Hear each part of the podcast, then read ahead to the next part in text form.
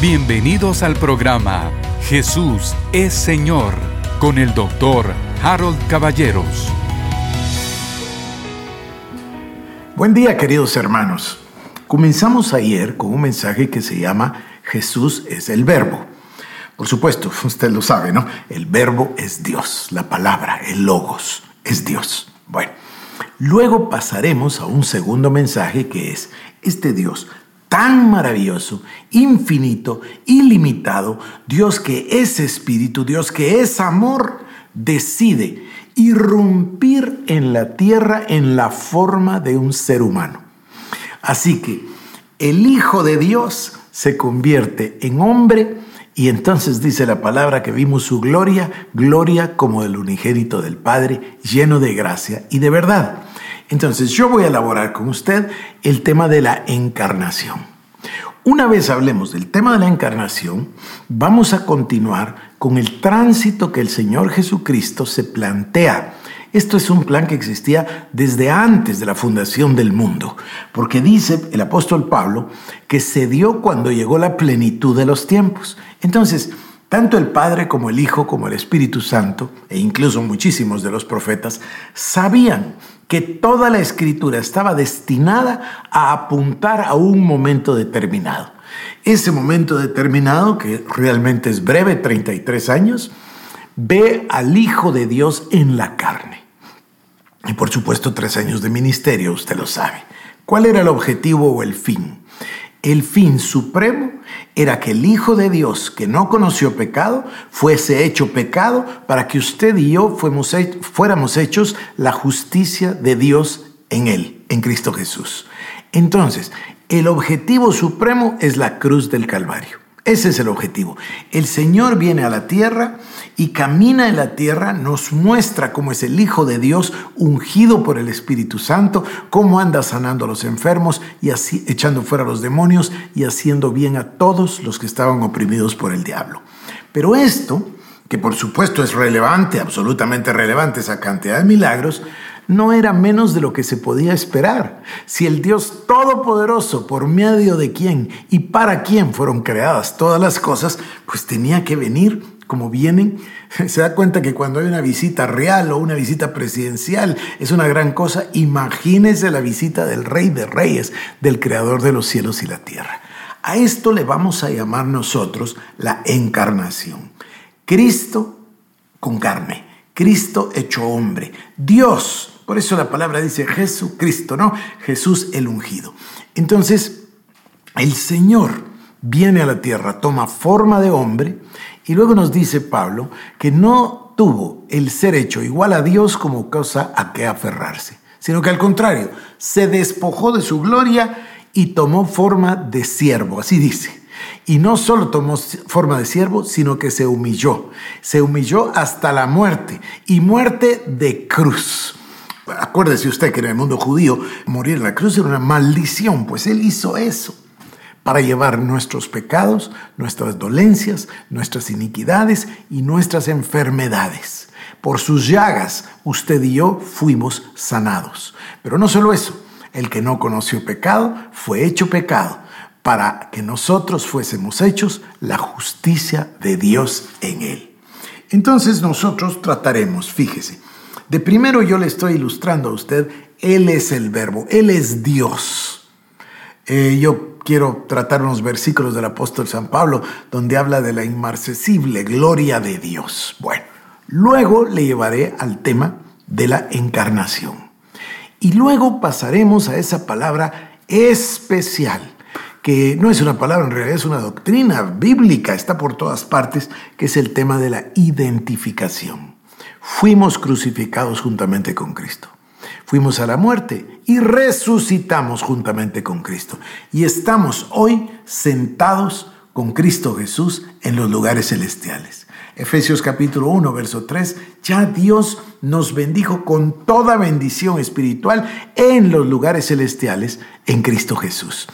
Quiere decir, querido hermano, que si nosotros nos dedicáramos a predicar, a enseñar y a aprender esto que se llama la revelación paulina, porque es la revelación que Dios le dio al apóstol Pablo, aunque a mí Personalmente me gusta más llamarla la revelación neotestamentaria, porque yo veo que los demás igual tenían la revelación. Estaba Juan y por supuesto Pedro, y usted mira ese discurso de Esteban, etc. Ellos conocían la revelación. Yo tengo la idea de que en los 40 días que pasaron de la resurrección a la ascensión de Cristo, en esos 40 días que la palabra dice les pasó enseñando sobre el reino de Dios, ahí les dio una clase magistral de hermenéutica bíblica, de interpretación bíblica. ¿A qué me refiero? Que les demostró, bueno, primero, primero, en el camino de Maús, les abrió los ojos y entonces ellos dijeron, tú eres el Cristo. Entonces entendieron. Luego imagínense usted el impacto de ver al Señor resucitado y que pasara 40 días con ellos. Y pasó enseñándoles acerca del reino. ¿Qué es lo que pasó? Los transformó. Son otros hombres. Cuando da su discurso, Pedro el día de Pentecostés es otro Pedro. Ya prácticamente no tiene nada que ver con el Pedro que había negado tres veces a Jesús. Ahora es un hombre portentoso en la sabiduría y en la palabra de Dios, igual a los demás. ¿Por qué? Porque Cristo les mostró el secreto. ¿Cuál es el secreto, querido hermano? El secreto, yo lo he dicho de esta manera, hay muchas formas de decirlo. Yo lo he dicho de esta forma. La revelación viene exclusivamente a través de la palabra de Dios. Jesucristo probablemente lo dijo de otra forma. Lo dijo así. Dijo, escudriñen la palabra. Busquen la palabra porque en ella tienen vida eterna y la palabra les habla de mí. Toda la palabra. Y en ese tiempo, ya se lo dije, lo repito, solo había Antiguo Testamento. Así que es maravilloso. Hoy voy a avanzar. Ya me conoce, repito algo, porque es bueno para nosotros, así dice el apóstol Pedro, y luego avanzamos. Mire, esto me habla a mí de la magnificencia del Señor. Es Colosenses 1, 16 y 17. Porque en Él fueron creadas todas las cosas las que hay en los cielos y las que hay en la tierra, visibles e invisibles, sean tronos, sean dominios, principados, potestades, todo fue creado por Él, por medio de Él y para Él. Y Él es antes de todas las cosas y además, escuche, todas las cosas en Él subsisten. Me parece impresionante. Dice eh, Hebreos 1.10, tú Señor en el principio fundaste la tierra y los cielos son obra de tus manos. Salmo 33, 6. Por la palabra de Jehová fueron hechos los cielos y todo el ejército de ellos por el aliento de su boca. ¿Y cuál es la palabra de Jehová? El verbo. Por eso hemos insistido en que Dios y su palabra son inseparables. Por eso hemos insistido en que usted y yo debemos entrenar nuestra alma, entrenar nuestra mente y entrenar nuestra lengua para hablar la palabra de Dios. No ponerle atención a lo que se ve, sino ponerle atención al reino de Dios, que es invisible, que es eterno y que es lo único que en realidad cuenta. Yo sigo insistiendo, yo sé que hay personas que necesitan escuchar esto.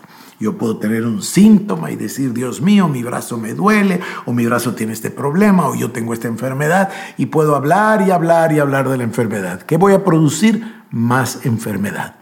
En cambio, pongo todo mi corazón, toda mi atención y toda mi fe en la palabra de Dios y le digo a mi cuerpo, supongamos que fuera el brazo, no es un ejemplo aquí, le digo a mi cuerpo, te recuerdo que fuiste sano por las llagas de Jesucristo. Yo estoy sano por las llagas de Cristo. Él llevó mis dolencias, Él llevó mis enfermedades, por sus llagas hemos sido curados. Y por supuesto que entonces cito Isaías 53, 7 y Mateo 8, 16 y 17 y 1 Pedro 2, 24 y, y tomo la palabra y me nutro de la palabra de Dios el reino que es invisible, el reino que es eterno, el reino de Dios va a gobernar, a afectar el reino natural. Se va a producir un milagro y por eso usamos esa palabra sobrenatural. Voy a continuar. Por la fe entendemos haber sido constituido el universo por la palabra de Dios. ¿Y quién es la palabra? ¿Quién es el verbo? El Señor Jesucristo. Bien dice Juan, ¿verdad? Que en el principio era Dios y estaba con Dios, porque Él es Dios, la palabra, el Señor Jesucristo. Eh, le voy a leer un pasaje maravilloso a propósito en una versión que usted seguramente que no ha leído. Dice, Hebreos 1.3, el cual siendo el resplandor de su gloria y la imagen misma de su sustancia, y quien sustenta todas las cosas con la palabra de su poder, habiendo efectuado la purificación de nuestros pecados por medio de sí mismo, se sentó a la diestra de la majestad en las alturas. Hebreos 11:6. Sin fe es imposible agradar a Dios. Creo que no debo, no necesito leerle eso. Voy a pasar a otro pasaje maravilloso. Dios, habiendo hablado muchas veces y de muchas maneras, en otro tiempo a los padres, por los profetas, en estos postreros días nos ha hablado por el Hijo, a quien constituyó heredero de todo y por quien asimismo hizo el universo. Ahí hay un atisbo, querido hermano, para que nosotros podamos imaginar que hizo todo el universo para tener una iglesia, para tener una novia, para tener una esposa, para tener una compañía para Cristo Jesús. Dice la palabra que hizo el universo para Él y por Él, y lo constituyó heredero de todo. ¿Se da cuenta usted? el cual siendo el resplandor de su gloria y la imagen de su sustancia, ya se lo leí hace un momentito. Quiero mostrarle otro pasaje. Aquí está, me gusta tanto, Juan 5:39. Escudriñad las escrituras, porque a vosotros os parece que en ella, en ellas tenéis la vida eterna, y ellas son las que dan testimonio de mí. Yo le decía a usted ayer y le repito, la Biblia es un libro de historia, de guerras, de batallas, de victorias, de derrotas, eh, quizás también, ¿verdad?, de milagros, para una persona que no entiende. Pero para el que le dio el corazón a Cristo y Cristo le ha abierto la palabra, la palabra es la revelación de Cristo. Eso es lo que es la palabra. Por eso nosotros amamos y respetamos tanto la palabra de Dios. Los evangelios, se recuerda que le hablé, confirman lo dicho por Miqueas, de que nació en Belén. Pero el pasaje es que me parece tan impresionante que necesito repetirlo. Miqueas 5:2 dice: "Pero tú Belén Efrata, pequeña para estar entre las familias de Judá, de ti me saldrá el que será Señor de Israel, y sus salidas son desde el principio, desde los días de la eternidad." Cristo estaba desde la eternidad con Dios y también destinado a venir para que nosotros tengamos salvación. Ahora, Romanos 11:36, porque de Él y por Él y para Él son todas las cosas. A Él sea la gloria por los siglos. Amén. Y ahora entro a otro tema que quería yo eh, mencionarle el día de hoy, comenzando con el tema de la encarnación. Estoy en Juan capítulo 1, verso 14. Dice, y aquel verbo fue hecho carne, y habitó entre nosotros y vimos su gloria, gloria como el unigénito del Padre, lleno de gracia y de verdad.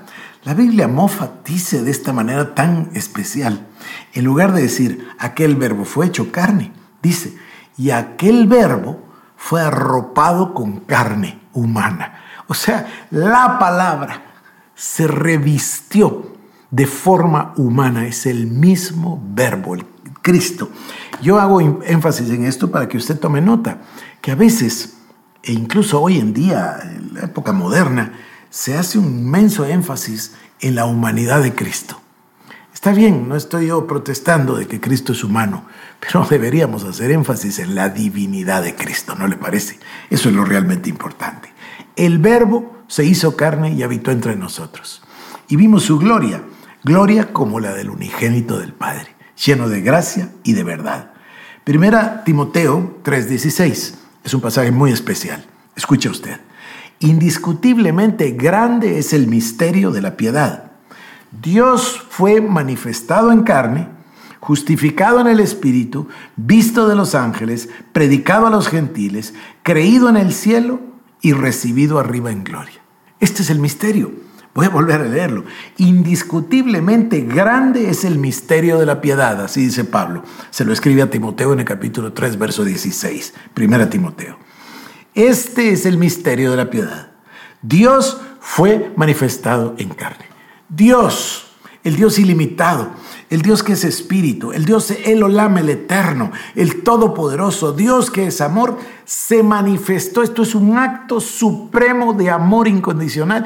Vino a la tierra y tomó forma de hombre para ir a la cruz, para salvarnos. ese amor de Dios a veces nos resulta a nosotros difícil de imaginar tan grande amor. Y por eso Pablo ora, ¿verdad? Por eso doblo mis rodillas y oro para que Él os dé espíritu de sabiduría y de revelación en el conocimiento de Él, para que podamos nosotros entender la profundidad de ese amor de Dios. Bueno, voy a volver a leerlo. Grande es el misterio de la piedad. Dios fue manifestado en carne, justificado en el Espíritu, visto de los ángeles, predicado a los gentiles, creído en el mundo y recibido arriba en gloria. Solo ese pasaje daría para que usted y yo pasáramos semanas juntos. Su venida fue anunciada, como usted lo sabe, por el firmamento. Una estrella guió a los reyes del oriente que venían para adorarle. Una multitud de ángeles anunció a los pastores. Bueno, no era para menos. El rey de reyes venía a la tierra. Mateo capítulo 2, versos 1 y 2. Cuando Jesús nació en Belén de Judea en días del rey Herodes, vinieron del oriente a Jerusalén unos magos diciendo, ¿Dónde está el rey de los judíos que ha nacido? Porque su estrella hemos visto en el oriente y venimos a adorarle. Gloria al Señor. Lucas lo dice de esta manera en el capítulo 2, versículo 8 al 14. Había pastores en la misma región que velaban y guardaban las vigilias de la noche sobre su rebaño. Y aquí se les presentó un ángel del Señor, y la gloria del Señor los rodeó de resplandor. Y tuvieron gran temor, pero el ángel les dijo, no temáis, porque aquí os doy buenas nuevas de gran gozo, que será para todo el pueblo, que os ha nacido hoy en la ciudad de David un Salvador que es Cristo el Señor. Esto os servirá de señal. Hallaréis al niño envuelto en pañales, acostado en un pesebre y repentinamente apareció con el ángel una multitud de las huestes celestiales que alababan a Dios y decían, Gloria a Dios en las alturas y en la tierra paz, buena voluntad para con los hombres.